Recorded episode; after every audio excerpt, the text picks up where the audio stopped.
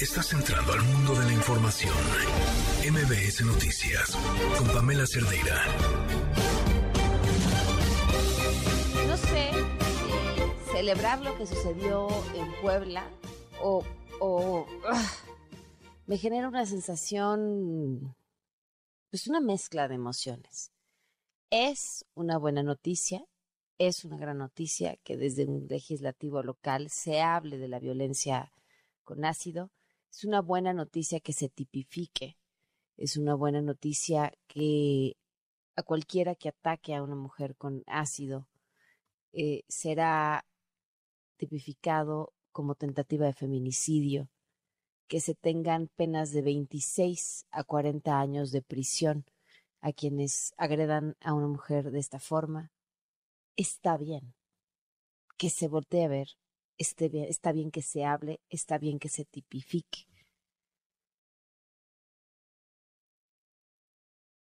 El estómago es eso, es pensar que esa es nuestra realidad. Soy Pamela Cerdeira. Comenzamos.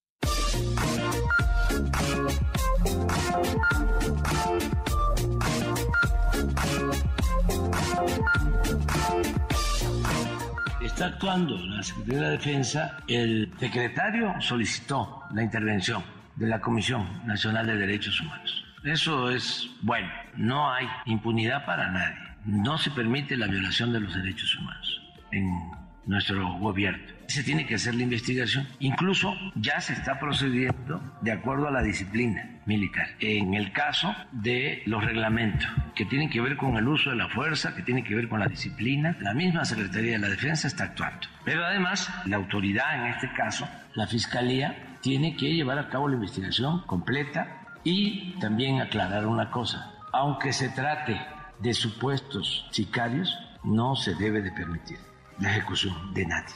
Ya no estamos en el tiempo de mátalos en caliente o remátalos. No, eso no. Inició ya una batalla jurídica en la que tendremos la certeza de contar con todos los elementos de la razón, de la justicia y de la constitución de nuestro lado. Esta batalla puede ser prolongada y compleja, pero lo haremos con la absoluta convicción de que al final el orden constitucional y democrático, que ha sido el resultado de una construcción colectiva de generaciones de mexicanas y mexicanos, yo les diría a todos que no hay que precipitarse, ni confrontarse, ni polarizarse, y menos insultarse y pelearse. Vamos a esperar que la Corte resuelva en los próximos días, porque además eh, yo creo que alguno de los presidentes de las cámaras ejercerá su derecho para que se considere como un asunto prioritario de acuerdo con la Constitución. No hay ninguna cuestión que contravenga lo establecido en la Constitución. Por ejemplo, se alega por parte del instituto más como una narrativa política mediática de su ya descompuesto presidente. Y él habla primero que está, se está atentando con la reforma constitucional toda vez que se pone en riesgo la secrecía, la independencia, la autonomía del instituto, lo cual es falso. Vamos a ver qué reacciones hay por parte de la Corte. Ahora está ya en esa cancha. Nosotros estamos muy tranquilos y muy seguros de que no hay nada que viole eh, la Constitución. Entonces es una reforma más que pues, va a asegurar la austeridad en los órganos electorales, la independencia de los mismos, un mayor castigo al tema de la compra de votos. No es, no es lo que quiere vender la derecha de que se ponga en peligro la democracia o que esté en riesgo el voto. Vamos a echar atrás el plan B del presidente de la República. 167 firmas se necesitan del Congreso y bueno, somos los primeros en firmarlo. Sin duda, esta acción de inconstitucionalidad la podemos presentar ya hoy. ¿Por qué? Porque apenas ayer a medianoche el gobierno de la República publicó en el diario oficial el famoso Plan B. 167 diputados por mínimo presentaremos esta acción. Vamos a tirar el Plan B.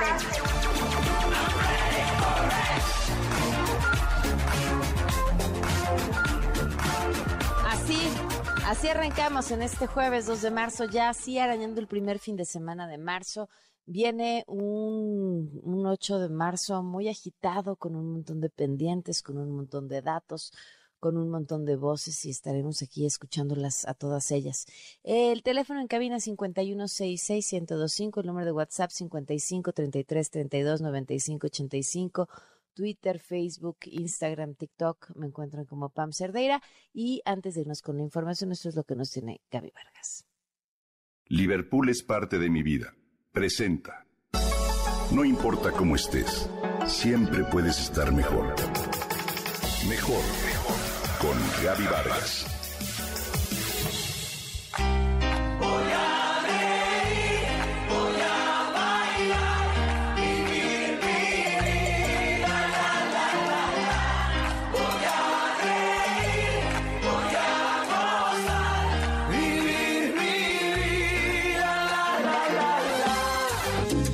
Desde la música nos permitimos experimentar sensaciones que van desde la felicidad hasta la euforia, de la tristeza a la calma. No importa si solo escuchas, si bailas o cantas, tu mente reacciona a cada una de las notas que componen una pieza, ya sea para sensibilizarte o transportarte al pasado. ¿Sabías que además la música es una de las pocas armas que tienen los terapeutas para hacer frente al Alzheimer? Sí, está científicamente comprobado que a pesar de la devastación que genera esta enfermedad en el cerebro, en particular en la memoria, gran parte de los enfermos conserva sus recuerdos musicales aún en las fases más avanzadas. De hecho, un estudio reciente señala las posibles causas de este fenómeno. La música la guardamos en áreas cerebrales completamente diferentes de las del resto de nuestros recuerdos. Te comparto. El lóbulo temporal va desde la sien hasta la zona de atrás de tu oído. Y este es, entre otras cosas, el centro musical de cada uno de nosotros porque ahí es en donde se gestiona esa memoria auditiva, ese playlist de nuestra vida. Así lo dicen los estudios en personas con lesiones cerebrales. En esa zona guardamos la música. Sin embargo, el lóbulo temporal es una de las estructuras de nuestro cerebro que sufre entre los estragos del Alzheimer. Entonces, ¿cómo explican que muchos de los pacientes con este padecimiento no sepan en la mayor parte de las veces ni su nombre o cómo volver a casa? Sin embargo, sean capaces de reconocer esa canción que les emocionó años atrás.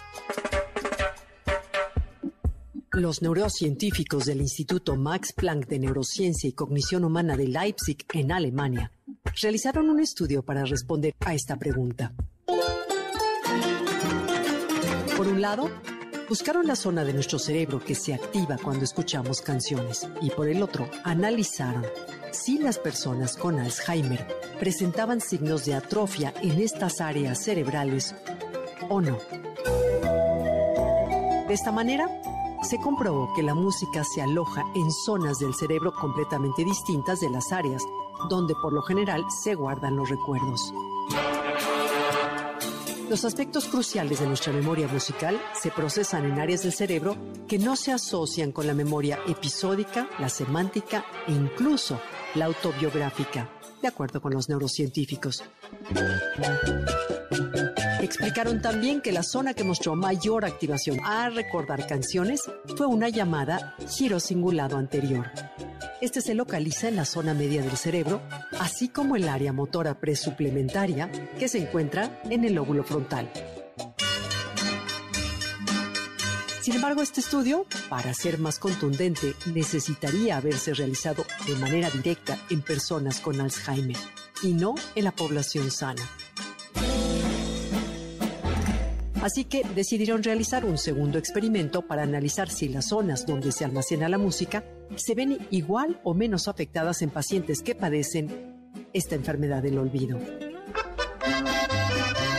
Los resultados demostraron que estas zonas del cerebro no se ven tan afectadas en el curso de la enfermedad. Esto solo puede observarse, pero nadie puede explicar el por qué.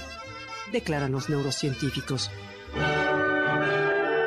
El giro cingulado anterior muestra incluso una conectividad que se incrementa en personas con este padecimiento, lo que lleva a pensar que funciona como una región que trata de compensar la pérdida de funciones en otras zonas. Sin duda alguna, estas son buenas noticias. Si bien faltan estudios para comprobar, de acuerdo con los musicoterapeutas con pacientes en fase inicial, es posible rebuscar en su historia musical para evocar sus recuerdos. ¿Por qué no intentarlo si tienes algún ser querido que padezca esto?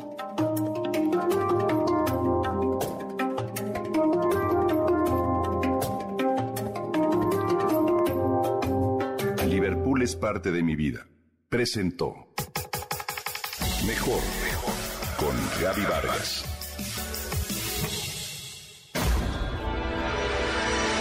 Quédate en MBS Noticias con Pamela Cerdeira. En un momento regresamos. Estás escuchando MBS Noticias con Pamela Cerdeira.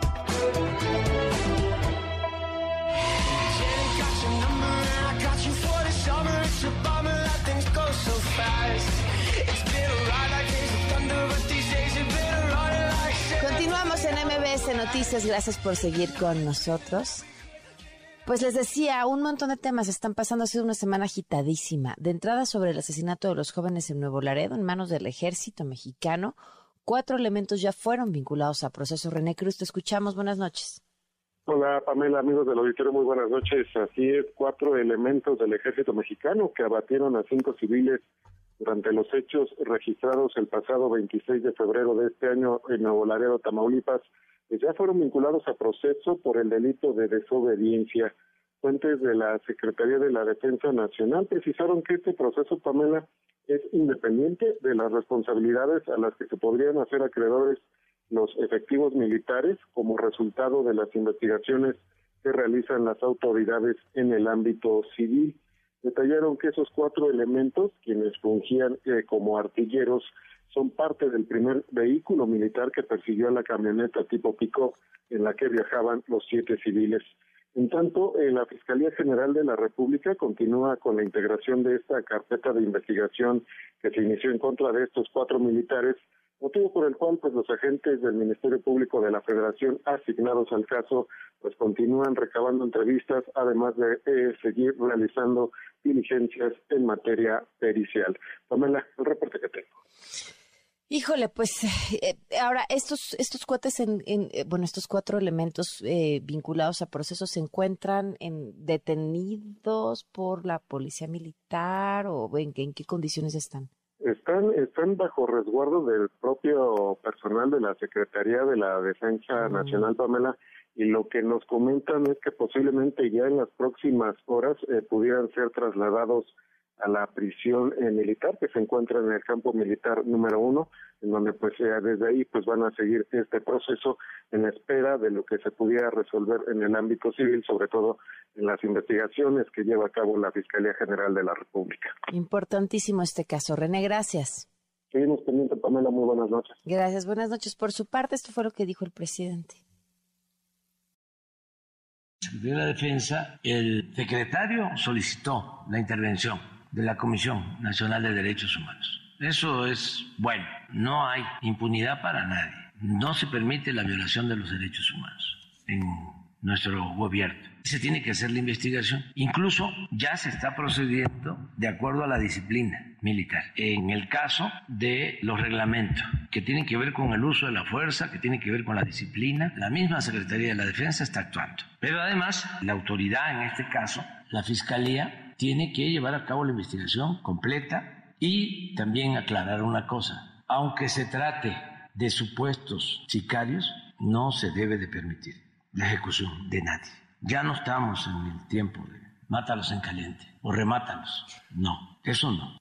Hay que, hay que reconocer que esto que dice el presidente, aunque se tratara de, eh, esto no debe suceder y eso es importante. Ahora, partamos el mensaje en pedazos porque eh, astuto como es para comunicar, ahí le habla a tres públicos distintos. Decir ya no se permite no cabe, sucedió. Y sucedió algo que sabíamos que iba a suceder porque se dijo desde que se pusieron a los militares a hacer labores de seguridad. Porque se sabe desde que los puso Calderón. Eso sucede. Entonces, no, no es, ya no sucede, ya no se permite, no, sí sucede. No importa que digas que no se permite, sí sucede y está sucediendo. En Puebla este jueves se aprobó eh, una ley en honor a la activista asesinada Cecilia Monzón, la ley Monzón, que contempla quitar la patria potestad de los hijos a padres que incurran ya sea en tentativa o en feminicidio. Además, prevé una pena en prisión a funcionarios que entorpezcan la investigación y 10 años de inhabilitación. Y también en Puebla, el Congreso local aprobó la llamada ley ácida para reconocer y sancionar con prisión los autores de ataques con ácido. Escuchen el reporte que nos tiene Erika Almanza.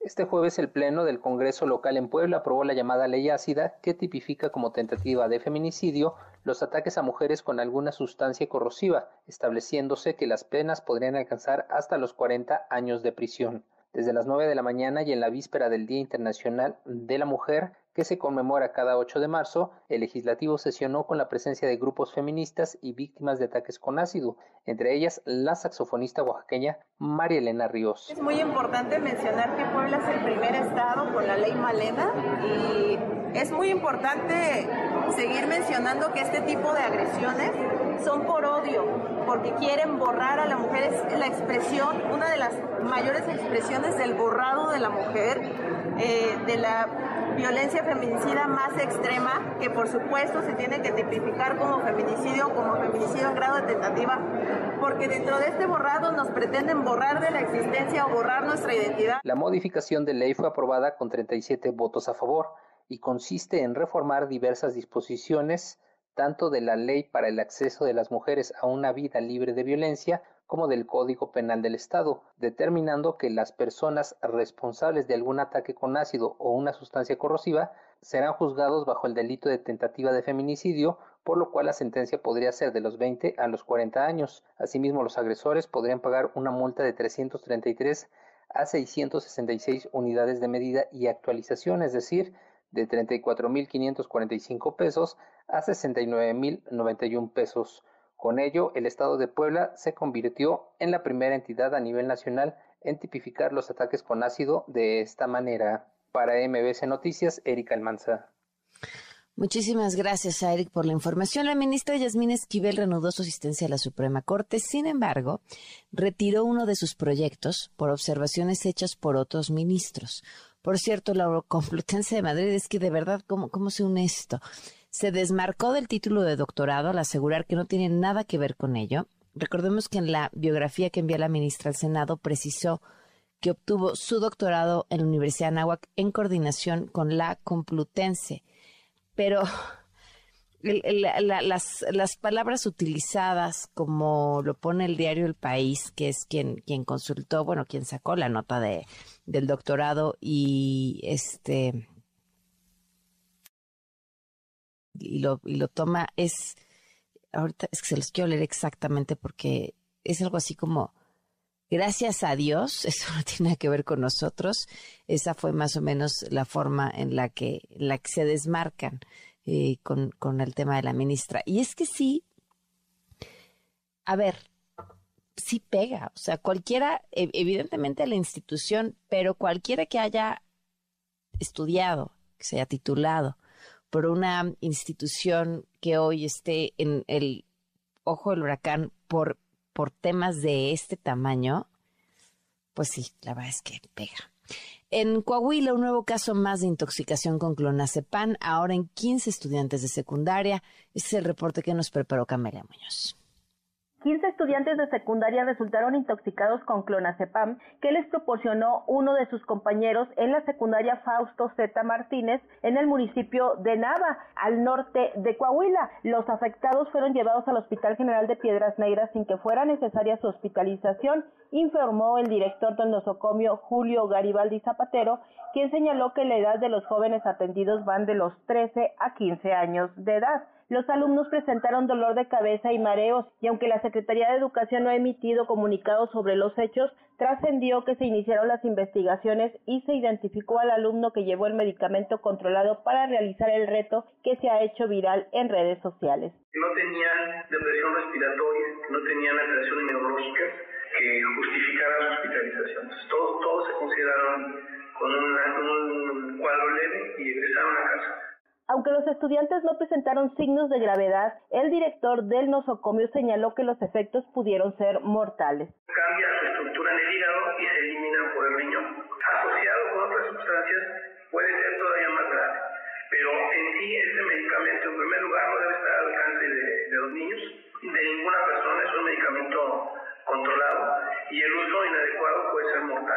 Por los acontecimientos ocurridos en la secundaria del municipio de Nava, varios padres de familia exigieron sancionar al alumno que distribuyó el medicamento controlado. Para MBS Noticias, Camelia Muñoz.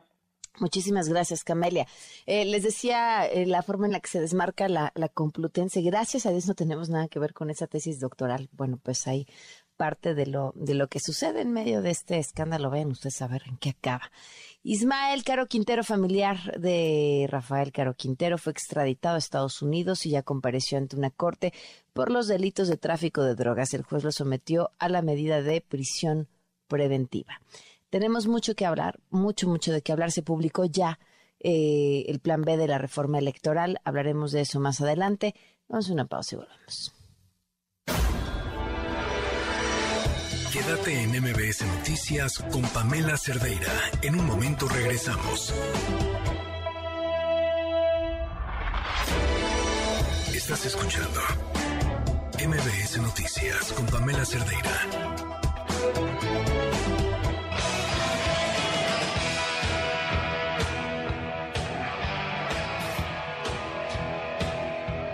Siete de la noche con 32 minutos. Eh, quiero eh, retomar esto que dijo Hugo López Gatel.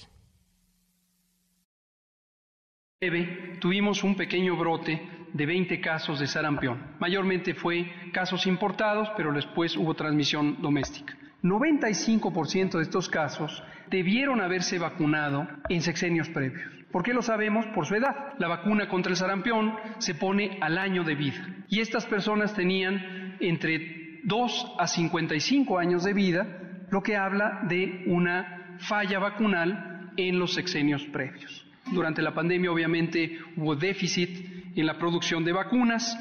De la vacuna de BPH, dos empresas farmacéuticas mayores, Glaxo y Merck, en cierta manera se conglomeraron. Glaxo dejó de producir vacuna de BPH, alertó que no iba a tener vacunas durante dos años, ni para México ni para muchos otros países. Eh, también dijo, por cierto, echó, eh, ahora sí que echó para todos lados culpas. Eh, le agradecemos muchísimo a Maribel Ramírez Coronel, ya la conocen, periodista eh, de, de, salud. ¿Cómo estás, Maribel? Muy buenas noches. Hola, buenas noches, Pamela. Pues aquí estamos, muy bien. Este, esto, esto que dice, porque estuvieron dos años, dos años sin, sin vacunas de papiloma en este sexenio. Y, y él responsabiliza a estos dos laboratorios y en parte a la pandemia cuando, cuando la verdad es que México tenía un, pues, que antecedentes muy importantes en términos de vacunación.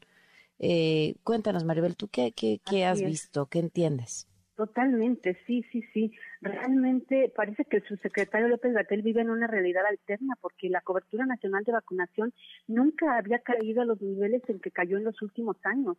Cayó a mínimos históricos y mucha gente, papás, mamás lo pueden decir, que cómo batallaron para poder vacunar a sus pequeños, a los más pequeños sobre todo. Eh, el Programa Nacional de Vacunación de México tuvo un prestigio internacional por décadas, fue reconocido por muchas instancias internacionales como uno de los mejores del mundo por su cobertura, aún con todo y la dificultad que nuestro territorio, nuestra orografía y, y, la extensión tan grande, eh, tenemos, o todavía tenemos, una gran capacidad de cobertura de vacunación.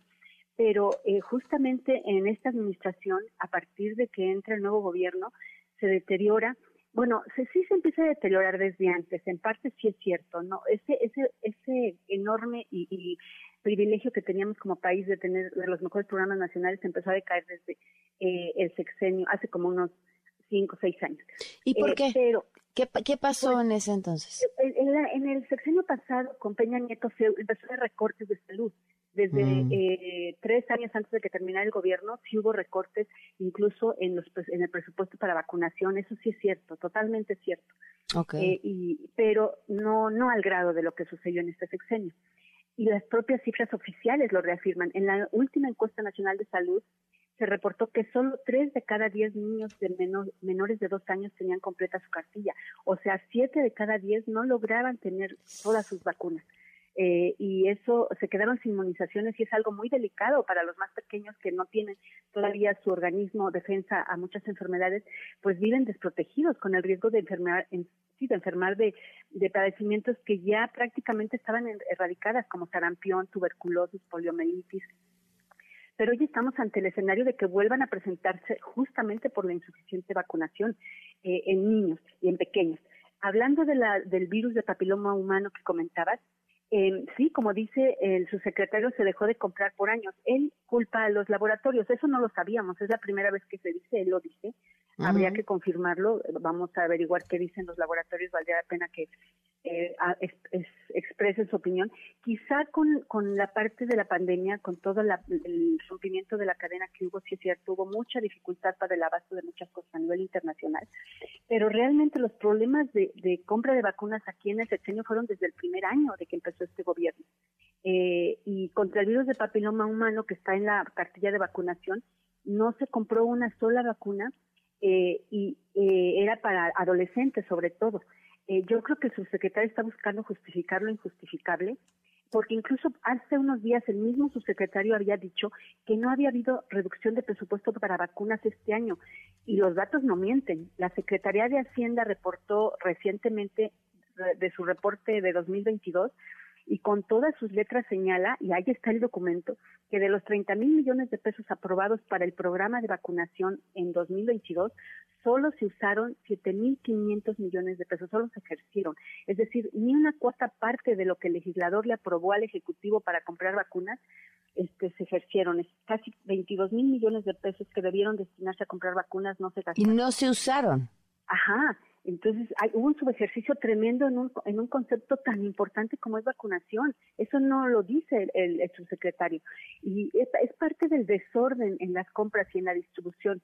Eh, ahí están las causas de la carencia. O sea, el INSABI eh, y, y, que no tienen experiencia en todo esto, este, los metieron a comprar a fuerza, ya sabemos del, del fracaso que fue un UNOPS, y, y, realmente es parte de todo ese desorden el que no terminaron de, de comprarse todo lo que se debía, no solo en medicamentos, sino también en vacunas. Ahora, con la vacunación antipandemia, pues también fue evidente el descontrol que se tuvo. Sobre todo en un inicio, pues no permitieron que participara el personal de salud con la experiencia histórica para vacunar en todo el país. Metieron al ejército, metieron a, a Cedesol, bueno, ahora a la Secretaría del Bienestar, y buscaron ahí, como que hicieron varios, tuvieron varios tropiezos hasta que finalmente ya aceptaron que entrara el personal de salud. Y acuérdense que también en un principio no permitieron que se vacunara el personal de los hospitales privados y clínicas privadas hubo todo un debate ahí. O sea, claro, claro, claro. Tienes toda la razón. Este, ah, se, han tomado muchas decisiones así como que inentendibles en torno a las vacunas. Eh, ahora no se ha querido comprar la vacuna bivalente, por ejemplo, pero ya compraron la cubana, la Abdalá, que no está avalada por la Organización Mundial de la Salud. Esa se está aplicando, pero se está aplicando a cuentagotas eh, compraron 400 mil y han aplicado como 4 mil. O sea, en, en muchos sentidos, verdaderamente no le han dado prioridad a la vacunación en este país. Y pues el subsecretario está buscando eh, eh, tapar eh, todos esos hoyos, ¿no? Con sus justificaciones y eso, pero pues la realidad está ahí en los documentos, en, en, la propia auditoría, por cierto, de la auditoría, en el último reporte de la Auditoría Superior de la Federación que salió hace unos días, hay, eh, habla del último ejercicio del 2022 también, donde reafirma las dificultades y la falta de coordinación que tuvieron en la compra de vacunas, incluso menciona que se le pagaron doble, hubo doble pago a una farmacéutica de vacunas dentro de las cosas que encontró la Auditoría Superior de Federación. Digamos, todo ese desorden por falta de experiencia del personal es parte de lo que refleja esa las causas de, de, la falta de vacunación adecuada y la cobertura completa que hemos tenido históricamente en este país. Bueno, ¿y ahora cómo piensan resolverlo entonces? El secretario está diciendo que ya lo están resolviendo.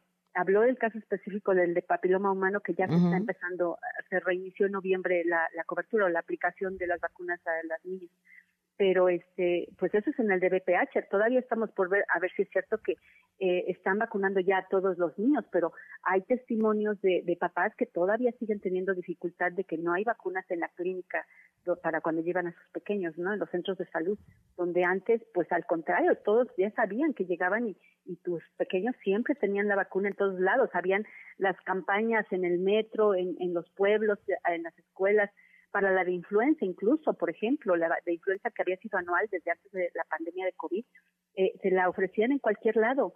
Entonces, sí es cierto que hay un conflicto internacional, digo, problemas de, de abasto sí se junta con eso, pero también una falta de eficiencia eh, de parte de este gobierno en, tomar en serio toda la, la vacunación.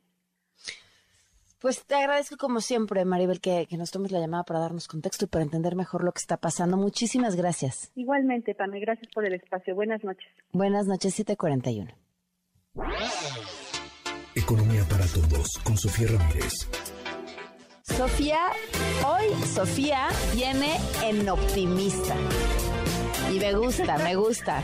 ¿Cómo estás?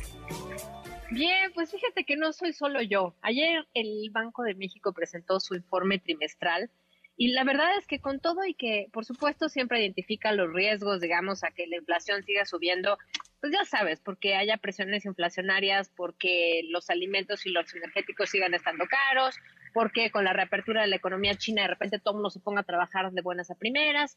La verdad es que en general sí detectamos pues un tono mucho más optimista, digamos, sobre eh, pues vamos viendo cómo la economía norteamericana se desacelera y en ese sentido, pues también se va a desacelerar la mexicana, vas a decir eso que tiene de bueno. Bueno, pues eso tiene de bueno que por lo menos se está conteniendo la inflación que viene de fuera.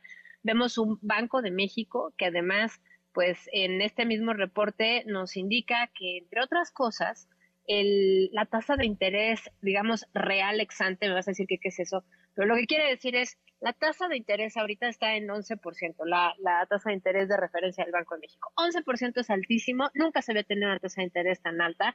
Y cuando hacemos el cálculo de la tasa de interés menos la inflación esperada de aquí a los próximos 12 meses, eso se llama tasa de interés real exante. Quiere decir que es el valor real de la tasa de interés, porque le estás descontando la inflación. Bueno, esa tasa de interés real exante está muy cerca de ese 6%, lo cual es muy alto, está por arriba, digamos, del 3.4%, que es el límite superior que pone Banco de México para decir hasta aquí está la tasa neutral.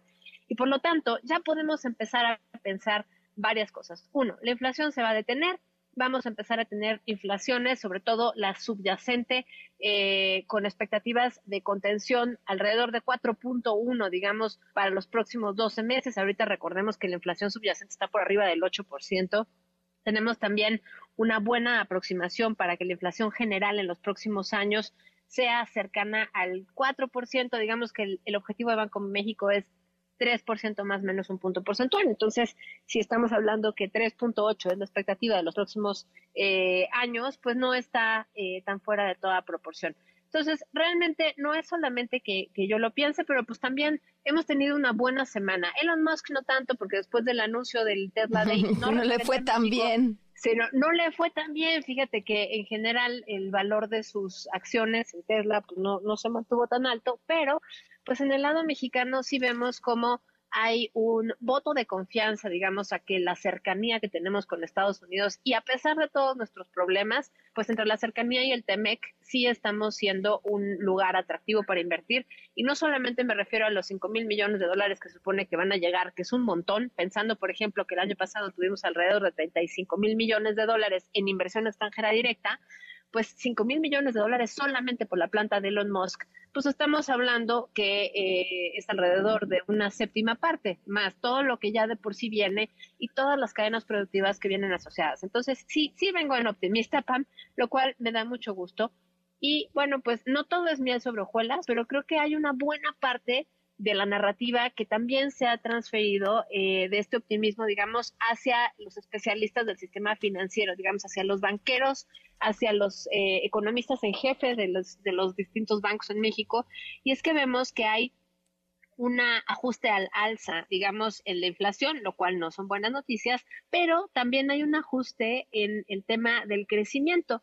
Digamos que eh, habíamos visto que en la última encuesta de Banco de México del mes pasado, pues el, el, grueso de la gente del sistema financiero pensaba que íbamos a crecer poco menos del 1%.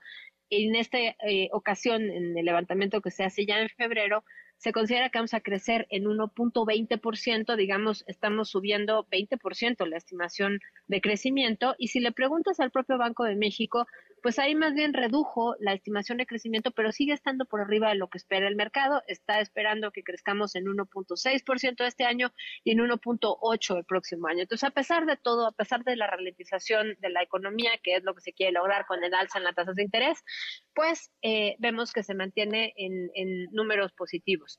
Por otro lado, Pan, vemos las eh, remesas que una vez más no son un, atributo ni una eh, graciosa eh, dádiva del gobierno, sino es el esfuerzo de todos nuestros connacionales, pues vemos, tú te acuerdas que el año pasado, eh, ya lo habíamos platicado, habían aumentado en 13% en el año, ¿no? Bueno, pues en el mes de enero subieron en 12%, eh, 12.5%, y esto se debe a un aumento del 11% en el número de envíos y a 1.3 en el valor de la remesa.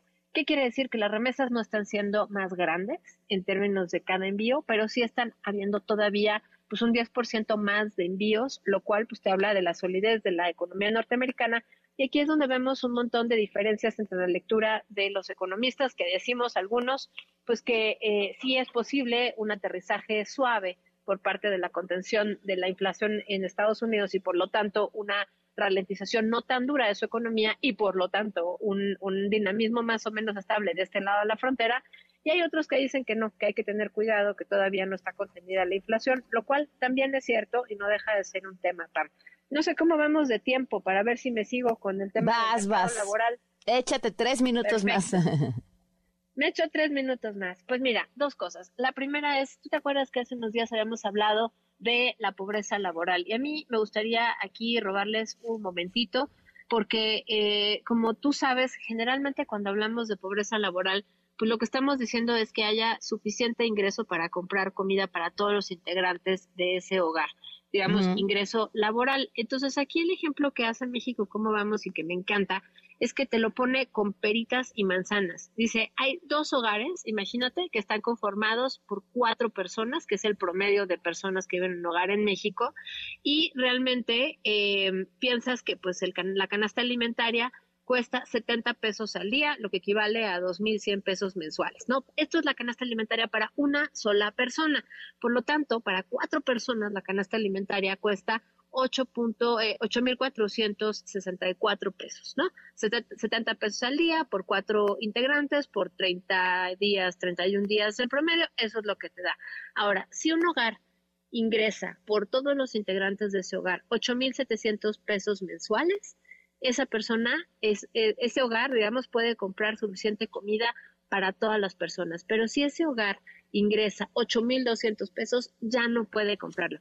¿Qué nos está diciendo esto? Bueno, pues que tenemos un mercado laboral bien frágil porque todavía, y esto ya lo habíamos platicado la semana pasada, pues la informalidad sigue a tope, todavía eh, la participación de las mujeres sigue 30 puntos por debajo de la participación laboral de los hombres uno de cada tres hogares en México está encabezado por una mujer.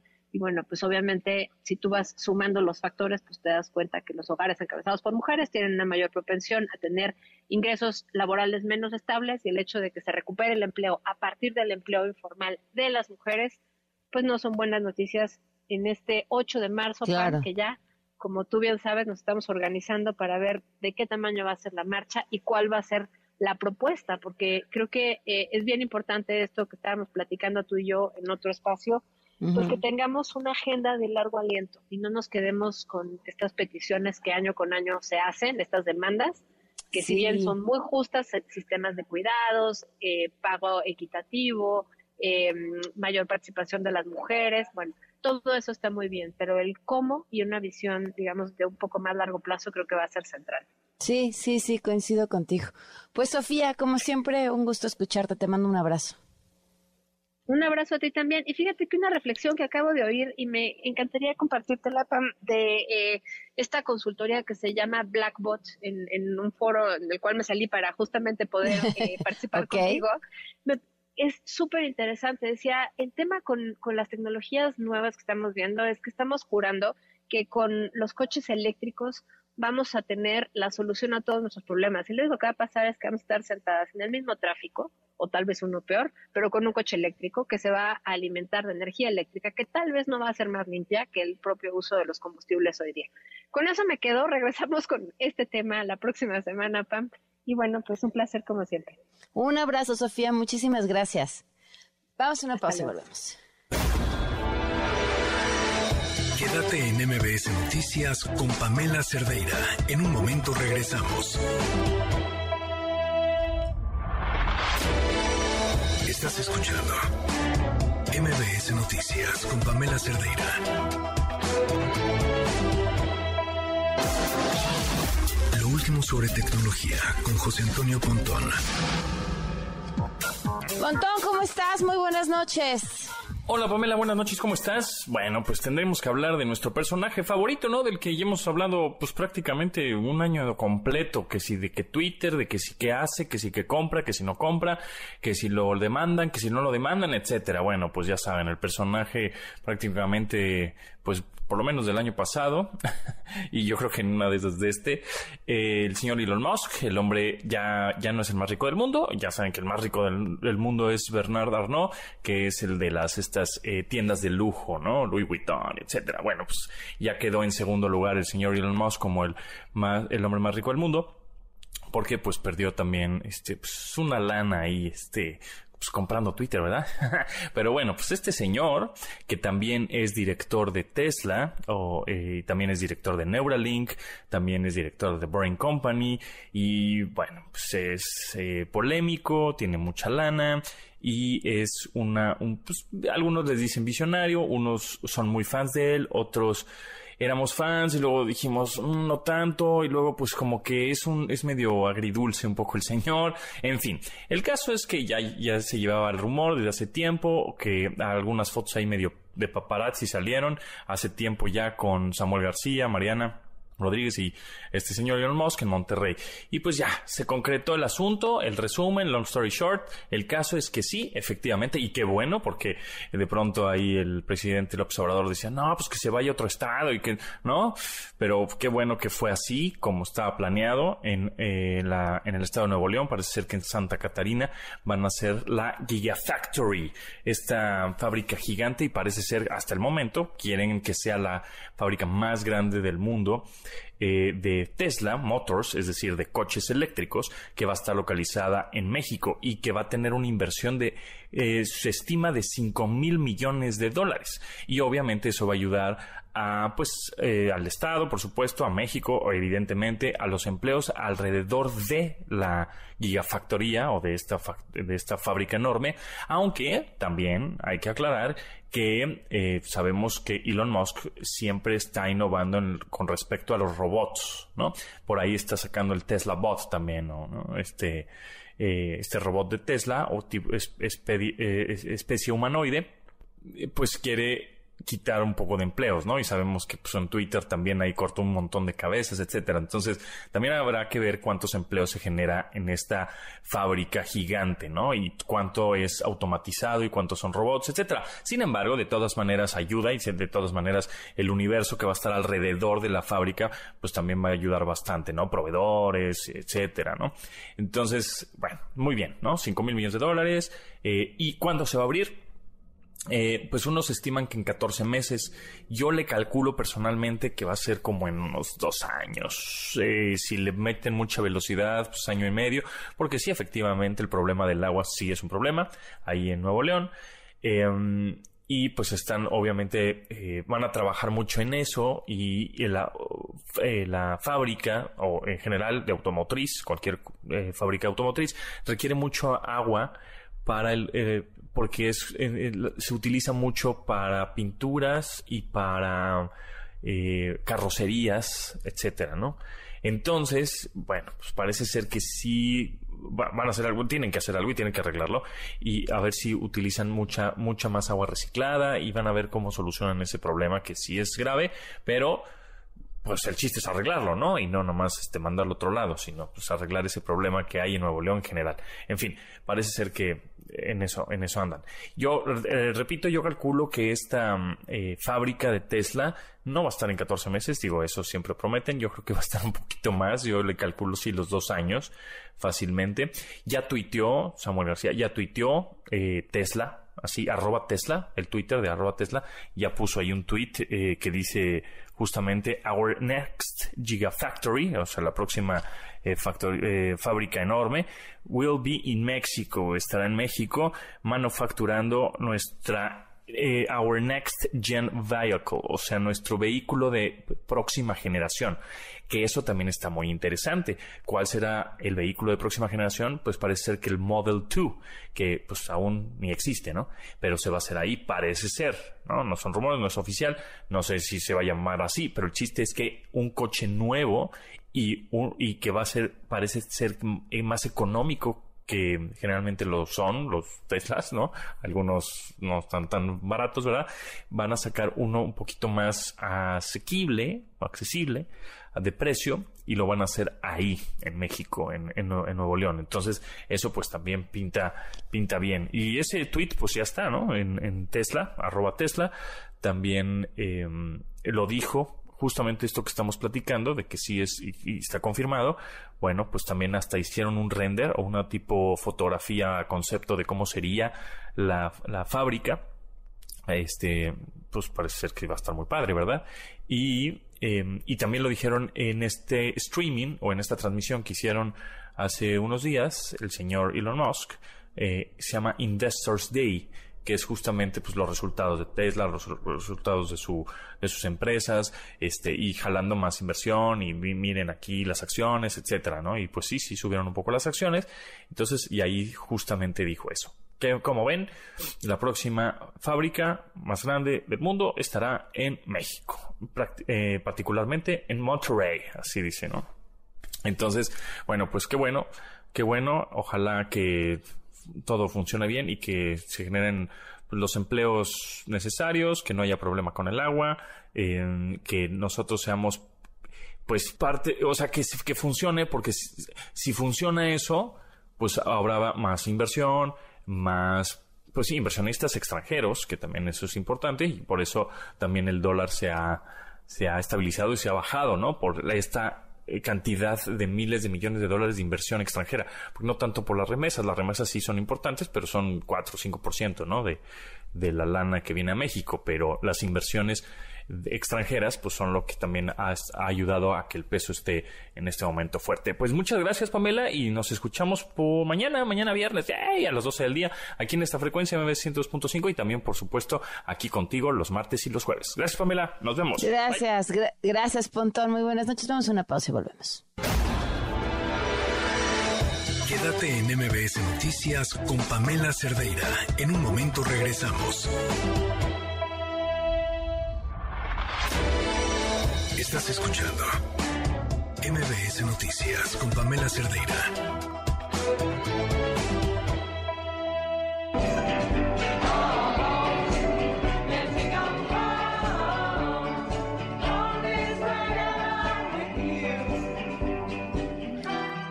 Seguimos en MBS Noticias. Gracias por estar con nosotros. El teléfono en cabina 5166125, el número de WhatsApp 5533329585, Twitter, Facebook, Instagram, TikTok me encuentran como Pam Cerdeira. Esta tarde, miembros de la organización Seguridad Sin Guerra desplegaron una manta de 100 metros de largo frente a la Suprema Corte de Justicia de la Nación y parte del Palacio Nacional para protestar en contra de la militarización de la seguridad del país. Y justo pues esto, días después de estos jóvenes asesinados a manos del ejército. También esta tarde en la Ciudad de México una pipa de agua potable ocasionó una carambola de al menos 10 vehículos y un motociclista. Dejó un saldo de nueve personas lesionadas. Esto sucedió en un bajo puente de Río Miscuac, dirección oriente en la incorporación de Río Churubusco. Y en otros temas, Por fin, el plan B de la reforma electoral se publicó en el Diario Oficial de la Federación. Cuéntanos, Nora Bucio. El presidente Andrés Manuel López Obrador publicó en el Diario Oficial de la Federación de este jueves 2 de marzo, siete días después de su aprobación en el Senado, el plan B de la reforma electoral. Este decreto por el que se reforman, adicionan y derogan diversas disposiciones de la Ley General de Instituciones y Procedimientos Electorales, de la Ley General de Partidos Políticos, de la Ley Orgánica del Poder Judicial de la Federación y se expide la Ley General de los Medios de Impugnación en materia electoral, mejor conocida como el Plan B de la Reforma Electoral, fue aprobado el pasado 22 de febrero con 72 votos a favor y 50 en contra. Respecto al Instituto Nacional Electoral, el decreto señala que no puede destinar ahorros, economías o remanentes presupuestales a la constitución u operación de fideicomisos. Tampoco puede contratar seguros de gastos médicos mayores o de separación individualizada o esquemas similares de contratación. Si al ejecutarse los programas, proyectos o actividades que sustentaron el presupuesto del instituto se presentaran subejercicios, economías, ahorros o remanentes presupuestales, estos serán reintegrados a la tesorería de la Federación al concluir el ejercicio fiscal. Deja entre sus facultades integrar el registro federal de electores, el padrón y la lista de electores. Define que las personas consejeras electorales recibirán una remuneración adecuada e irrenunciable por el desempeño de su función, misma que no podrá justificar la excepción de especialización o trabajo técnico calificado para rebasar el límite establecido en la fracción segunda del párrafo segundo del artículo 127 de la Constitución, es decir, no podrán ganar más que el presidente. El personal del instituto no podrá ganar mayor remuneración que las de un director ejecutivo. Este decreto entrará en vigor el día siguiente de su publicación en el Diario Oficial de la Federación, es decir, este viernes 3 de marzo, pero aclara que no será aplicable en los procesos electorales del Estado de México y de Coahuila en 2023. La reestructuración orgánica y adecuaciones administrativas deberán haberse concluido a más tardar en agosto del 2023, dada la modificación de las facultades de Secretaría Ejecutiva con la entrada en vigor del decreto. La persona titular de dicho cargo cesará en sus funciones a partir de su publicación. Para MBS Noticias informó Nora Bucio. Muchísimas gracias, Nora, por la información. La bancada del PRI en diputados informó que ya tiene listo el recurso que va a presentar para la Corte. Es la voz de Cintia López e Ildefonso Guajardo. Vamos a echar atrás el plan B del presidente de la República. 167 firmas se necesitan del Congreso y bueno, somos los primeros en firmarlo. Sin duda, esta acción de inconstitucionalidad la podemos presentar ya hoy. ¿Por qué? Porque apenas ayer a medianoche el gobierno de la República publicó en el diario oficial el famoso Plan B. 167 diputados por mínimo presentaremos esta acción. Vamos a tirar el Plan B. Bueno, pues ahí parte de lo que dijeron y fíjense, de la misma forma, Jesús Zambrano anunció pues lo mismo, que van a presentar acciones de inconstitucionalidad ante la marcha, ante las concentraciones del pasado domingo 26 de febrero. Está molestísimo, no puede dormir, está absolutamente intranquilo, eh, ahora peleándose con todo mundo, porque no puede concebir que le hayamos llenado el zócalo y las plazas públicas del país. Bueno, peleadísimo y qué de ejemplo con la, con la ministra Piña. A lo largo de la semana se le ha ido encima y las palabras tienen consecuencias. Ahora en redes sociales em, circula por ahí una amenaza a la ministra Piña eh, que creo que bajo las circunstancias que vivimos no puede tomarse a la ligera. Se habla de más de 130 recursos en contra de este plan B que han sido presentados frente a la Suprema Corte de Justicia, cifra que por supuesto va a seguir aumentando. Esto dijo Alejandro Armenta, por cierto, presidente del Senado. En primera instancia deseamos que la justicia sea expedita, no necesitamos solicitarlo. Por eso espero que el Poder Judicial haga su tarea y que no se deje intimidar por los intereses fácticos. Creo que eso es importante. Eso le compete en su caso al presidente del Congreso, en este caso la representación legal la tiene el diputado Santiago Cri. Bueno, y también en, el marco de estas discusiones, esto fue lo que dijo, pues, ¿qué iba a decir? María Delgado hay por parte de la Corte, ahora está ya en esa cancha. Nosotros estamos muy tranquilos y muy seguros de que no hay nada que viole eh, la Constitución.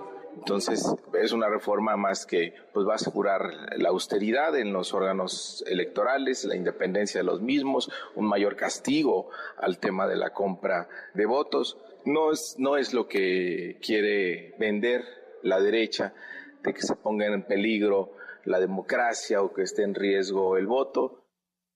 Y esto, este, bueno, pues por supuesto en medio de, les digo, la, discusión y las, la expectativa sobre lo que tendrá que, que decir la Corte, el más moderado, Ricardo Monreal, llamó a no confrontarse. Yo les diría a todos que no hay que precipitarse, ni confrontarse, ni polarizarse, y menos insultarse y pelearse. Vamos a esperar que la Corte resuelva en los próximos días, porque además eh, yo creo que alguno de los presidentes de las cámaras ejercerá su derecho para que se considere como un asunto prioritario de acuerdo con la Constitución. Y eso fue lo que dijo Lorenzo Córdoba. Inició ya una batalla jurídica en la que tendremos la certeza de contar con todos los elementos de la razón de la justicia y de la constitución de nuestro lado. Esta batalla puede ser prolongada y compleja, pero lo haremos con la absoluta convicción de que al final el orden constitucional y democrático, que ha sido el resultado de una construcción colectiva de generaciones de mexicanas y mexicanos, pues, y esto es eh, lo que el Instituto Nacional Electoral ya impugnó porque parte de esta mm, reforma al Plan B que fue ya publicada implica el despido de su secretario ejecutivo, Edmundo Jacob, quien tuvo que dejar su chamba como parte pues de la ocurrencia de los legisladores. René Cruz, cuéntanos. El Instituto Nacional Electoral inició la batalla legal para revertir el llamado Plan B, cuyo decreto se publicó en las primeras horas de este jueves en el Diario Oficial de la Federación. Como parte de las acciones de esta estrategia jurídica, el instituto interpuso hoy un juicio electoral ante la Sala Superior del Tribunal Electoral del Poder Judicial de la Federación para impugnar el cese del secretario ejecutivo Edmundo Jacobo Molina. El INE subrayó que ante la medida ordenada por el Poder Legislativo, la autoridad electoral refrenda su compromiso con el cumplimiento de la ley. Sin embargo, puntualizó que el decreto es inconstitucional al invadir competencias de la autoridad electoral y contravenir derechos amparados por la Constitución. En este contexto, el día de mañana se llevará a cabo la sesión extraordinaria del Consejo General del INE, donde uno de los puntos a discutir será el nombramiento de Roberto Heicher Cardiel como encargado del despacho de la Secretaría Ejecutiva del Instituto Nacional Electoral. Para MBS Noticias, René Cruz González. Muchísimas gracias a René por la información y esto dijo el presidente Andrés Manuel López Obrador quiere tener empleo de manera vitalicia. Se le olvida que vivimos en una república, no en una monarquía. Si se hace una reforma y ya se considera que un cargo como el que él desempeñaba es innecesario y que hay que ahorrar, me gustaría que él informara desde cuándo está en el cargo, 2008, y cuánto gana. Ah, no, pues sí, se raya. 166 mil netos. Es muy probable que el Poder Judicial anule la ley electoral y él regrese a su cargo y pueda tardar otros 15 años. Porfirio tardó 30, más 4 del compadre, 34. Me refiero a Porfirio Díaz. ¿eh? No, está re bien así. Son unos cinicazos. La ley electoral que están impugnando no afecta en nada el funcionamiento del INE. Se van a tener que seguir destinando 25 mil millones de pesos para la organización de las elecciones. Pero los que vinieron a marchar ni siquiera saben. Increíble. 8 con 16. Una vuelta al mundo del deporte. El marcador de Rosa Covarrubias en MBS Noticias. Rosy, ¿cómo estás? Pam, ¿cómo estás? Buenas noches. El día de hoy, Diego Coca dio a conocer su primera convocatoria como director técnico de la selección mexicana. Llamó a Guillermo Ochoa, Carlos Acevedo y Antonio Rodríguez, a Israel Reyes, Néstor Araujo, Héctor Moreno, Jesús Gallardo, Gilberto Sepúlveda, Kevin Álvarez, Jesús Araujo, Julián Araujo, Jorge Sánchez, César Montes, Johan Vázquez y Gerardo Arteaga en la defensa. En el medio campo, Luis Romo, Alfonso González, Roberto Alvarado, Fernando, Fernando Beltrán, Carlos Rodríguez, Uriel Antuna, Marcel Ruiz, Eric Sánchez, Luis Chávez, Diego Laine, Sebastián Córdoba, Edson Álvarez y Gutiérrez. Y como delanteros, a Irving Lozano, Orbelín Pineda, Henry Martín, Roberto de la Rosa, Raúl Jiménez y Santiago Jiménez. Este último ha tenido pues una un arranque de, carrera en Europa, en, el Feyenoord de Holanda, bastante atractivo, su equipo es líder y apunta a poder ser campeón precisamente de Holanda.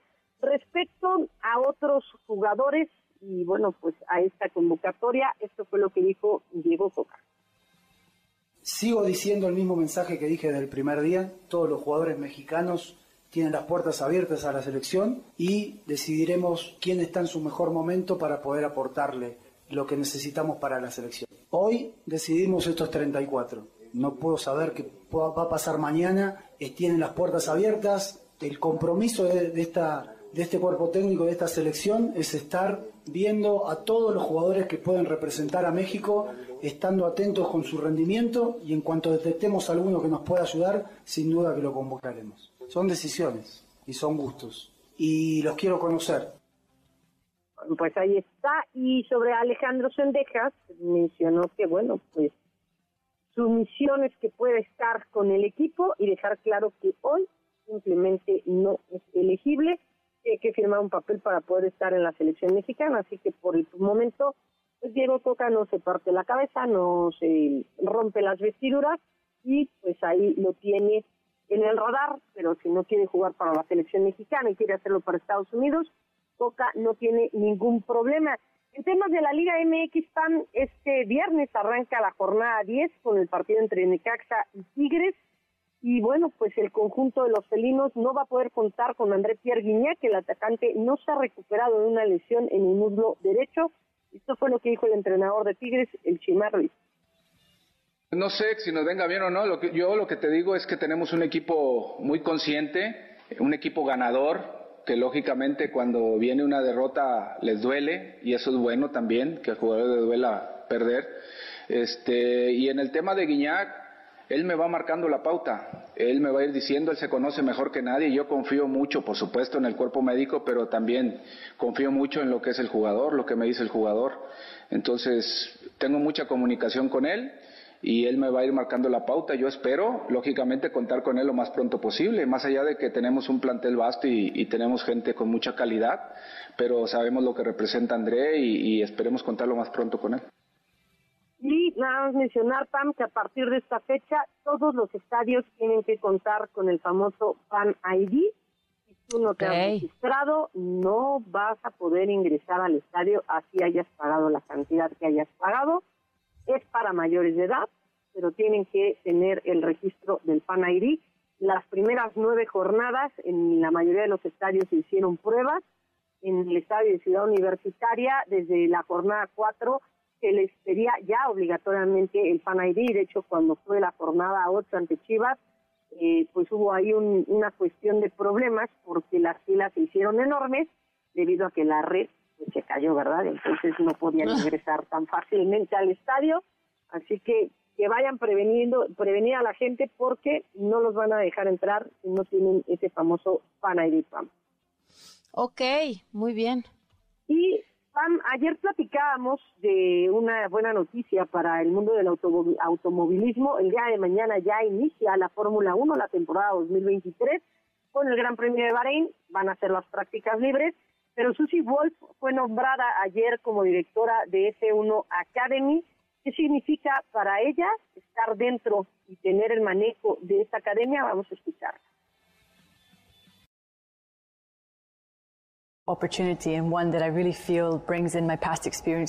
Es una oportunidad fantástica y realmente siento que reúne mis experiencias pasadas haber estado en el automóvil y luego obviamente haber manejado un equipo y mi pasión subyacente por tratar de hacer que el automovilismo sea más accesible y más diverso a largo plazo. Y luego, obviamente, haber dirigido un equipo, comprender cuáles son los desafíos en términos de tener que rendir. Y yo, más que nadie, quería poner a una mujer en mi auto, pero al final no obtuve ningún punto extra de campeonato por la diversidad. Entonces, siempre se reduce al rendimiento y es por eso que creo que Fórmula 1 Academy es una gran oportunidad para aumentar el grupo de talentos, aumentar la conciencia, hacer que el deporte sea más accesible, que tengamos más mujeres jóvenes en el aumento del grupo de talento y que los mejores realmente puedan llegar a la cima. Mencionarlo, Pam, Susie Wolf fue piloto entre 2001 y 2004 en la Fórmula Renault, logró tres podios y en 2005 pasó a la Fórmula E3 británica, pero bueno, pues por una lesión tuvo que interrumpir este, estar en la Fórmula 3 británica, así que conoce, es una mujer que conoce perfectamente el mundo del automovilismo, la verdad es de aplaudir lo que está sucediendo en la Fórmula 1 y bueno, en la Academia de la Fórmula 1. Y por último, Pam, solamente comentar que el Barcelona se llevó el partido de vida en las semifinales de la Copa del Rey ante el Real Madrid. Los derrotó 1 por 0. La vuelta será el próximo 5 de marzo. Así que, Pam, la información deportiva. Gracias, Rosy. Un fuerte abrazo. Fuerte abrazo. Bonita noche. 823. Quédate en MBS Noticias con Pamela Cerdeira. En un momento regresamos.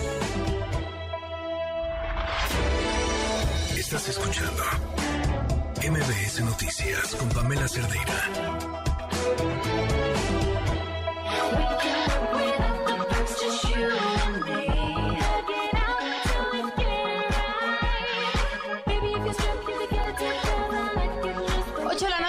17 minutos. Esta historia que ha sido, eh, bueno, de locura. La glorieta de Colón, ¿se acuerdan de la glorieta de Colón?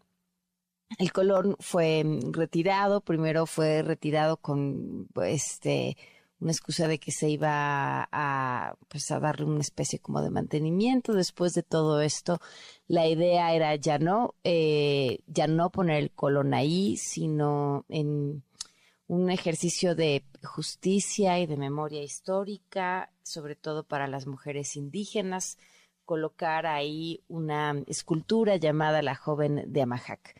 Pero en lo que esto sucedía y el espacio estaba vacío, eh, pues un grupo de mujeres muy, eh, muy valientes, me parece también, pues colocaron una escultura que nos representa a todas, pero sobre todo que representa a las mujeres que luchan. Y entonces ese, que era la glorieta de Colón, se convirtió en la glorieta de las mujeres que luchan y luego llegó este tema y este conflicto de ¿y ahora qué hacemos con la otra escultura que íbamos a poner? Finalmente se organizaron, les estoy resumiendo la historia, ¿eh? palabras más, palabras menos, eh, mesas de diálogo entre las integrantes del Frente Amplio de las Mujeres que Luchan, el gobierno de la Ciudad de México, para ver qué se hacía. Sofía, gracias por acompañarnos y es integrante del Frente Amplio de las Mujeres que Luchan. Gracias por estar con nosotros. Buenas noches. Hola Pamela, buenas noches. Muchas gracias por, por el espacio para hablar sobre la glorieta de las mujeres que luchan. ¿En, en, en, en qué van? ¿Qué pasó?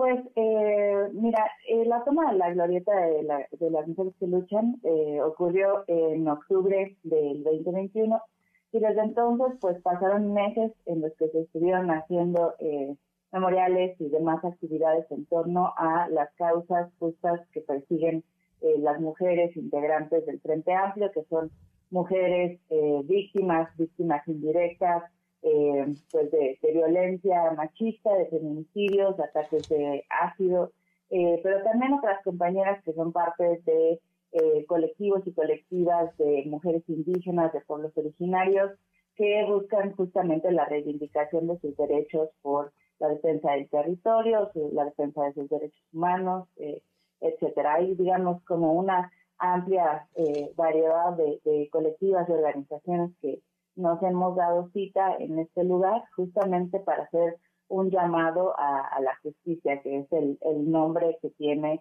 la escultura que está en la parte superior. Hacia uh -huh. eh, octubre del, del, año pasado empezó un fuerte ya eh, rumor eh, sobre que iban justamente a quitar eh, pues la, la, glorieta junto con todos los nombres que están escritos ahí de, de, defensoras, de luchadoras que han perdido en muchos casos la vida en, en su lucha. Eh, y esto lo sabemos porque se, se, filtró también, digamos, esta información de la, de la empresa que estaba eh, pues contratada para hacer tanto del retiro de esta antimonumenta como la construcción de dónde le iban a, a colocar.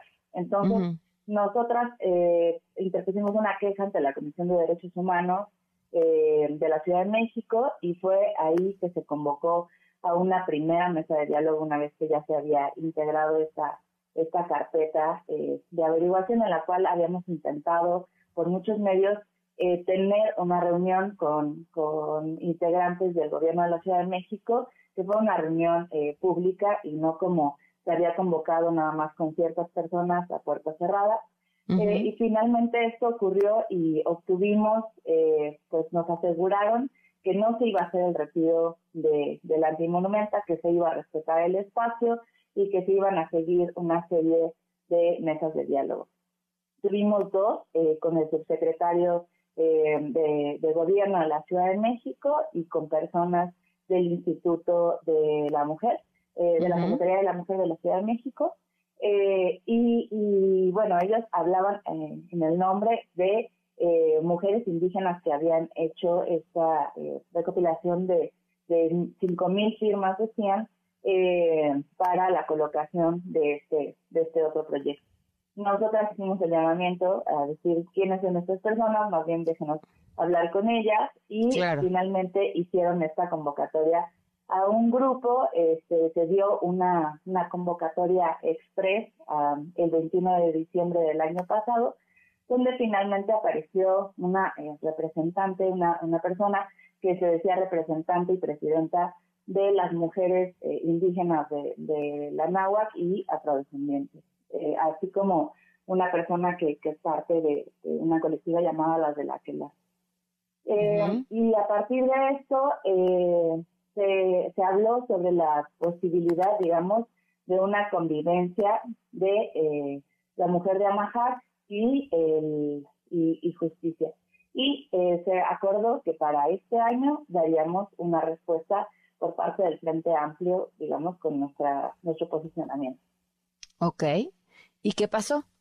Y eh, entonces este, tuvimos ya una reunión la semana pasada, hace, hace justamente ocho días, en, en la cual pues eh, estas personas de, que son parte de un proyecto, digamos, del Estado, eh, después de que ah, hicimos nosotras todo un pues una averiguación también este, sobre de, de dónde venía este proyecto y vimos que pues finalmente este no es un proyecto eh, que, nada más esté promovido por algunas personas, sino que es un proyecto de, del Estado, ¿no? Es un proyecto de la administración actual y tanto así que ha estado respaldado hasta en las más altas eh, cámaras, ¿no? Por eh, el gobierno que es parte de esta, de esta administración. Bueno, lo sabíamos, ¿no? O sea, incluso así se dio y por lo que me estás contando parece que esta convocatoria para juntar a las mujeres que lo apoyaron se dio después de que el proyecto existiera.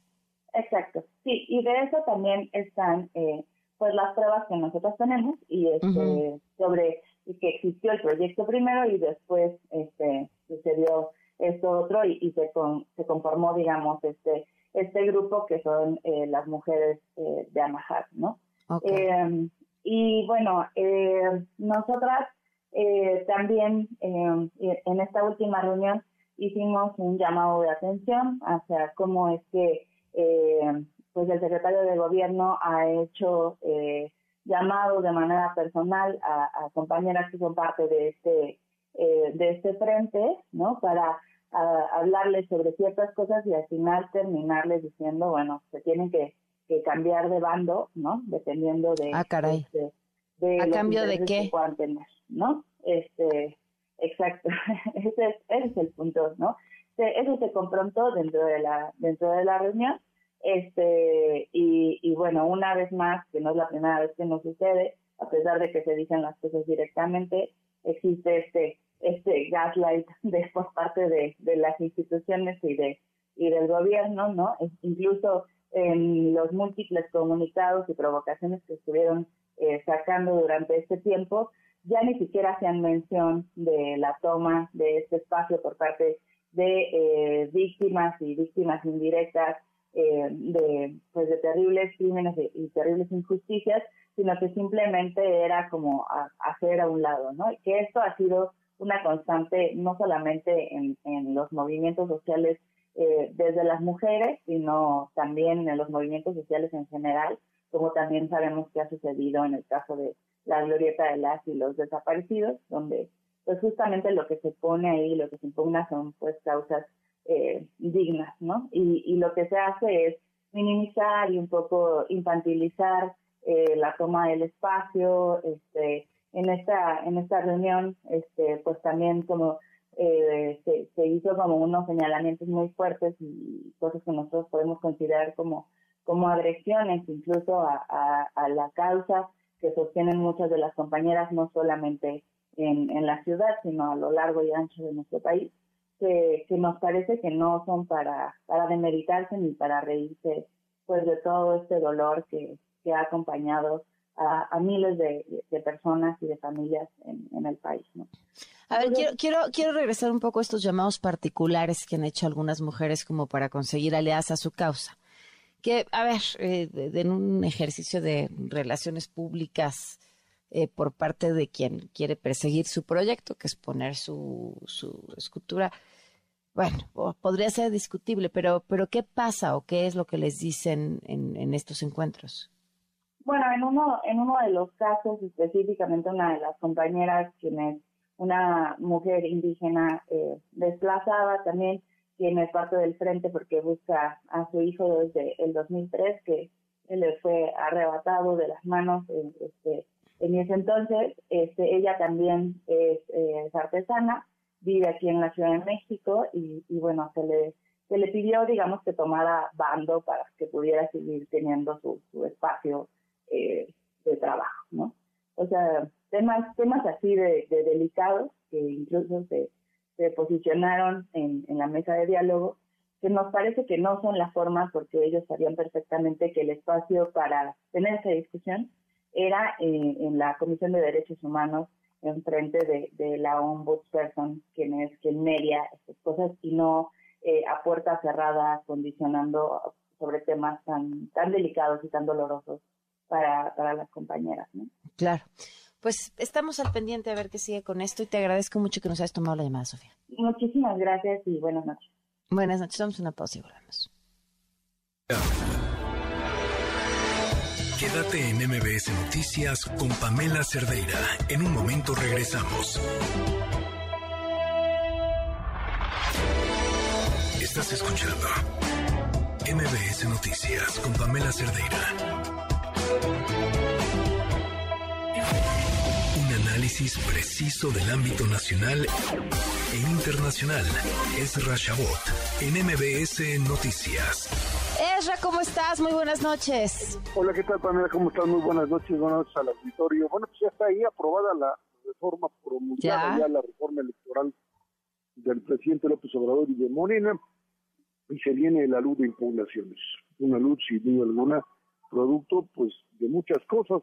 Se trata finalmente de un intento de acabar con el Instituto Nacional Electoral y de acabar con el modelo de elecciones que tenemos hasta la fecha. Insisten por ahí que pues no tienen ningún problema de constitucionalidad, difícilmente podrán probar eso. Eh, es obvio que pues entramos en lo que sería un choque directo con un poder, un poder que ha sido descalificado, el poder judicial, en la figura de Norma Piña, que se ha convertido ahora en la piñata del presidente de la República, en aquella que, pues de una manera muy clara, ha cambiado, ha transformado el poder judicial de lo que pues teníamos con su antecesor, el ministro eh, eh, que estaba, digamos, eh, en capacidad de manejarle que podríamos llamar una, es una línea de comunicación directa con Palacio Nacional.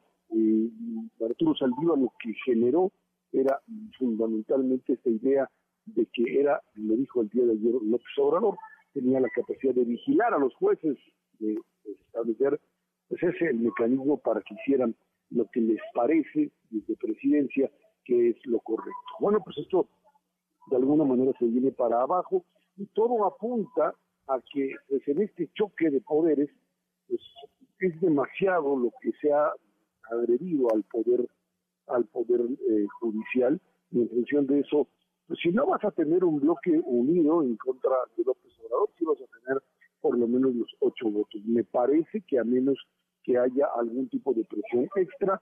Lo que ya hemos visto en los últimos días las amenazas abiertas contra Norma Piña, lo que hacen en redes sociales y lo que desata el odio que producen los adeptos al propio presidente López Obrador, está generando este tipo de confrontación. Estamos en la parte final de lo que podríamos llamar el inicio de un proceso electoral que pues eh, o se hace con reglas aceptables para todos o comenzaríamos prácticamente a cuestionar la legitimidad de la forma de hacer y de elegir a los gobernantes.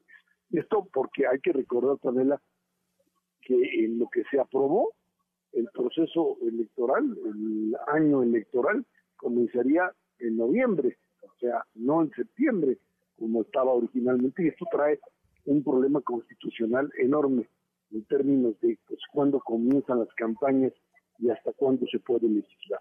La Corte mañana recibirá las impugnaciones y creo que esto es un asunto de unos cuantos días.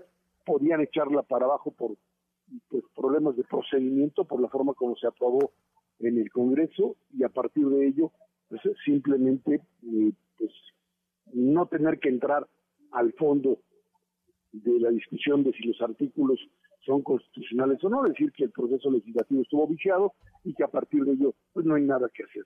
Creo que esa sería la parte en donde pues no solamente entraríamos en un choque con el legislativo, con el judicial, entre el presidente y el judicial, pero lo que sí quedaría claro es que estamos ante pues un embate claro del presidente de la República, no solo contra ese poder, sino básicamente contra autoridades electorales a las cuales él desconocería en caso de que el resultado final de la elección de 2024 le fuese adverso.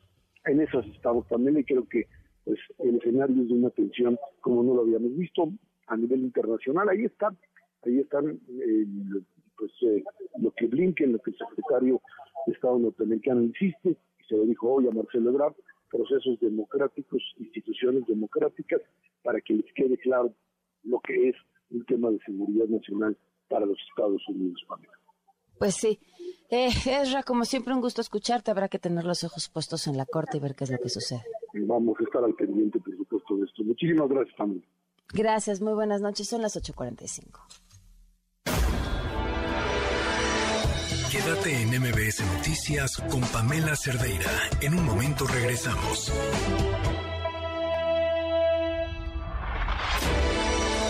Estás escuchando MBS Noticias con Pamela Cerdeira. Ella sonó con Audrey Funk.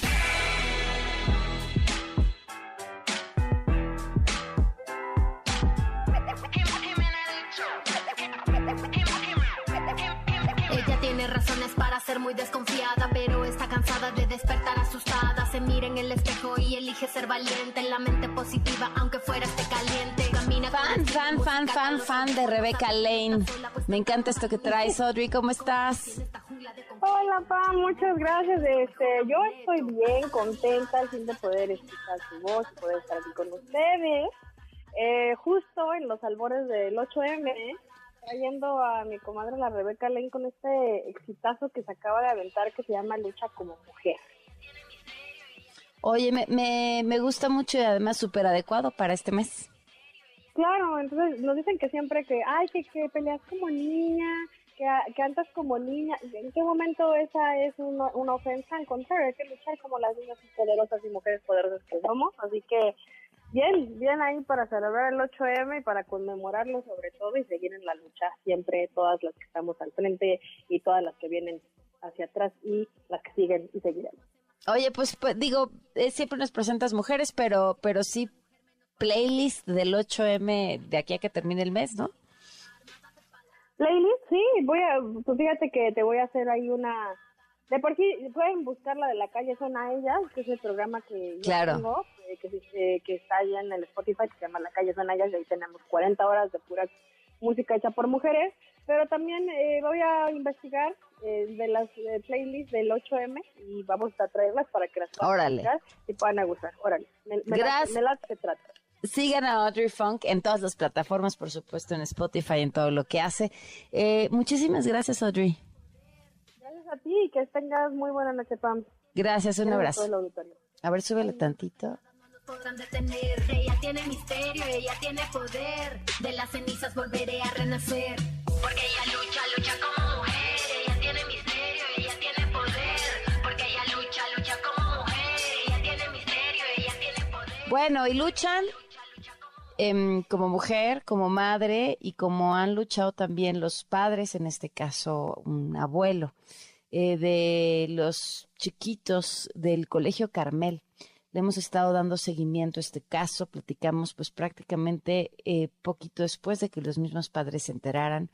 Un caso de abuso sexual en un colegio en Coyoacán, en la Ciudad de México, que detonó eh, la información de que desde enero había ya una denuncia penal. La escuela decía no haber sido notificada, pero el maestro denunciado seguía trabajando ahí. Esto pues encendió las alertas en padres y madres de familia, llevaron a sus hijos a que les hicieran los respectivos peritajes y entonces hasta donde nos habíamos quedado ya cinco menores de edad, estamos hablando de niños de cinco años, ¿eh? habían dado positivo a abuso sexual. Nos acompaña en la línea Mario Ríos, abuelo de una de estas chiquitas. Mario, gracias por acompañarnos. Buenas noches. ¿Qué tal, Pamela? Muy buenas noches. Muchas gracias. ¿Cómo van? Por invitarme a la radio. ¿Cómo van, María? Pues vamos muy lentos, Pamela, la verdad, y muy preocupados. Eh, como bien lo comentas, desafortunadamente nos enteramos que, que aún cuando había ya una denuncia formal por violación, en este caso de una pequeña de cinco años, eh, el colegio, por instrucciones directas del dueño, eh, permitió que los profesores acusados de este delito siguieran trabajando con nuestros pequeños. Desafortunadamente nos entramos un mes después y durante ese mes pues, nuestros chiquitos sufrieron de violencia sexual agravada. A ver, este dato es nuevo, el que el, el, dueño giró las instrucciones de que independientemente de la denuncia, el maestro siguiera ahí dando clases. ¿Cómo fue? Sí, de hecho, nosotros en, la reunión que tuvimos de padres en el colegio el 16 de febrero, eh, cuestioné de manera personal el por qué ellos habían permitido que estos profesores que tenían una carpeta de investigación abierta por un delito tan grave, tan sensible, claro. que ponía riesgo a nuestros pequeños, habían permitido que trabajaran y la respuesta fue contundente. Ellos dijeron a nosotros eh, el dueño nos dijo que siguiéramos trabajando con normalidad y que únicamente pusiéramos atención en estas personas. Desafortunadamente, esto, esto ocasionó que de acuerdo a los peritajes que tuvimos que hacer aparte de todo, con, en el caso de mi nieta, un, peritaje con una, una psicóloga forense para que certificara si, mi nieta había sufrido de abuso y efectivamente mi necesita sufrir de abuso agravado por parte, de, en este caso, del profesor de música. Eh, es muy lamentable porque pues no nada más hay, hay no nada más son los responsables eh, que materializaron este delito tan grave, sino las personas que permitieron que esto sucediera. ¿Han girado ya órdenes de aprehensión? híjole, es un tema, es un tema que, que me llena, la verdad, de, molestia, de decepción, ¿Por de angustia. Es, un, es un de emociones muy fuerte porque hoy en la fiscalía eh, mi hija se presentó para entregar los documentos que certifican el abuso que sufrió mi nieta y desafortunadamente la respuesta del maestro José Manuel Fuentes en el quinto piso de la Fiscalía, que es el encargado del Ministerio Público que lleva este caso, nos dice de una manera tajante, tajante, grosera y prepotente. Eso es mentira. No se han girado órdenes de aprehensión. Eh, esto mismo lo ratifica Filiberto Sánchez, que está en el mismo piso y encargado del mismo, del mismo tema. La verdad, eh, nosotros quisimos creer en la palabra de, de, la persona de Martín Batres que, que en sus redes sociales aseguró que habían girado órdenes de aprehensión y no han girado órdenes de aprehensión esto dicho y vuelvo a repetir los nombres. En la por la Fiscalía. Por el maestro José Manuel Puente, encargado del Ministerio Público y ratificado y dicho por Filiberto Sánchez en el quinto piso de la Fiscalía. Híjole, te, te, agradezco pues que nos compartas esta información. Estamos al tanto para seguirlos escuchando, para no quitar el dedo del renglón. ¿Saben algo sobre este sujeto señalado, sobre el maestro de música? Si sigue visible, si ya no está localizable o algo. Está visible y está localizable. Aparte de todo, hay que No sigue dando clases, ¿o sí? Hay que ser bien honestos. Eh, en la fiscalía, las autoridades tienen todos los medios todos los medios para ubicarlo. y no nada más a él, también a la profesora de inglés. Eh, la realidad es de que deberían ustedes de, corroborar, de checar los datos para que vean que inclusive las personas encargadas de, de, la educación de nuestros pequeños ni siquiera es gente certificada o gente que tenga cédulas profesionales para estar al cargo de nuestros pequeños. Eh, para mí hay, no nada más una omisión, sino una complicidad tanto de, la directora general como de las directoras de área con el, con el dueño de la escuela, con el dueño del colegio, que, han permitido todo este tipo de situaciones. Y lo más lamentable es que la... Quiero comentarte algo, Pamela. que cuando mi hija le entrega hoy a, estas personas la certificación, ni siquiera se dieron a la tarea de abrir el sobre. Dijeron de una manera tajante. Para nosotros no hay un delito. Agarraron el sobre y lo aventaron al escritorio. ¿En la fiscalía? En la, fiscalía. Y vuelvo a repetirte el nombre de, de, la, de la persona que hizo esto. Fue el, el maestro José Manuel Puente. Eh, la verdad es de que la falta de sensibilidad, de empatía, pero principalmente eh, no sé a quién estén encubriendo, no sé por qué no están haciendo su trabajo. Eh, nosotros, como lo decía bien eh, este, Martín Batre, cerramos ayer unas realidades por ocho horas, pero nosotros vamos a continuar en la lucha y no van a ser ocho horas. Vamos a cerrar por días arterias principales hasta que ellos nos den respuesta de lo que está sucediendo. Claro. Bueno, pues vamos a ver, vamos a buscar mañana a la, a la Fiscalía de la Ciudad de México y te agradezco muchísimo, Mario, que nos hayas tomado la llamada. Un, un fuerte abrazo para ti, para todos los Muchas gracias, Pamela, gracias y de verdad, de corazón, espero que le den seguimiento y que nos apoyen porque ustedes son nuestra voz. Ok, muchísimas gracias, un abrazo. Nos vamos. Mañana 8 de la mañana Imagen Televisión, 7 de la noche aquí en MBS Noticias. Soy Pamela Cerdeira. Que descansen. Muy buenas noches. Se quedan con Juan Manuel Jiménez.